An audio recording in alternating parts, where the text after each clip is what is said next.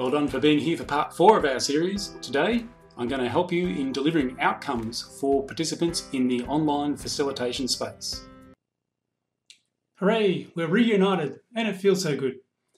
We've been talking about Sam Kaner's role of the facilitator, making sure we work to harness the diversity of the group, help them do their thinking, and deliver outcomes, which I've said in the past can be quite a tension for us all. And moving into the on- online space, maybe a little bit more. Today, we'll talk about some tools to help you with delivering outcomes in the online space. The first thing I try to make sure I'm clear on with people to help make sure we deliver on outcomes is really being clear in myself on what I see as the purpose of the workshop and the outcomes I'm trying to deliver. So, this is an acronym word, three letter acronym POP purpose, outcomes, process. And again, back in my shiny object days when I first started facilitating, I was big on process, trying to make things fun, exciting.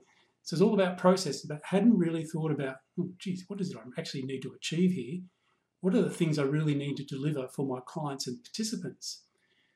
So I've learnt over time and got delivered it and got introduced to that great model of purpose, outcome, process to be really clear on number one, the purpose, what is it we're driving for?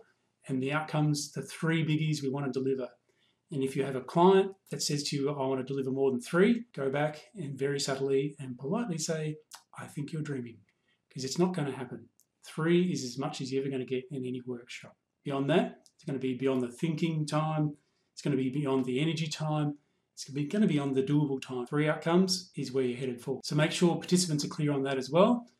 It just gives you a bit of an anchoring point to think about this is where we're headed. We're clear on the purpose and the outcomes, the conversations need to be broadly moving us towards that each time. Is this conversation moving us towards our outcomes? Let's keep talking about it. Let's unpeel it a bit more. Is this conversation not moving us towards our outcomes? Maybe we need to consider putting on the pause button and moving it into a different space. Maybe. Now let's move now into some tangible type tools that I use in the online space to help participants in terms of delivering on outputs. And the first one here is Group Map. It is a beauty developed here in Western Australia by some fellows from Curtin Uni. It's a great online tool for capturing basic ideas, for brainstorming, for prioritizing ideas, for ranking, for putting them on quadrants, all sorts of stuff. So the stuff you'd normally do using this kind of tech does it online. It is fantastic. Uh, it's a paid subscription model, so anything's worthwhile, you've got to pay for it, that's the deal. But I would highly recommend it, and I'm not getting paid for this BTW, but certainly delivers value. And you can have, have it set up so either yourself as the facilitator is, is capturing the capturing the outputs as you go. You can do that in real time with a screen share type model so people can see it. Uh, you can have it set up so you have a scribe who's working with you virtually. They can be working in another space altogether, screen sharing, uh, logged into GroupMap and be able to see uh, what's happening. You can also have it so the participants have access to it. So you can give them a link so they can directly put in their feedback into the group map individually or as in breakout groups. So you've got a couple of different options that you can use it for. The thing I love about it, it captures option, it captures outputs in real time. Participants can see that in real time. It's great for reporting back should you want to do that. And it's really good for doing workshop reports because you can export it straight away into a couple of different formats. Bang, workshop reports done. If you want to do it in its most basic format, you can just basically share a, a JPEG or PDF version of it. Your work is done. You can go on to the next thing. How good is that? Some other tools you can use, which you've probably seen as well, are things like good old Google Docs or Google Sheets. They have their place. I find them a bit more clunky than using something like GroupMap, but if you're pushed for budget, they can be pretty useful and they have some flexibility around them as well. Another tool I like using for delivering outcomes is one called Mentimeter. So the beauty of Mentimeter, it can be used quite easily in a, phone-based environment, whereas GroupMap a bit, so Google Docs and stuff, not really.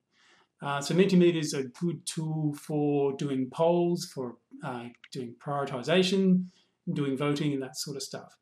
So it can be really good from an outcome perspective to sort of getting a bit of a, a sense from the group about the degree which they agree agree with what's being proposed. And the thing that it brings is anonymity.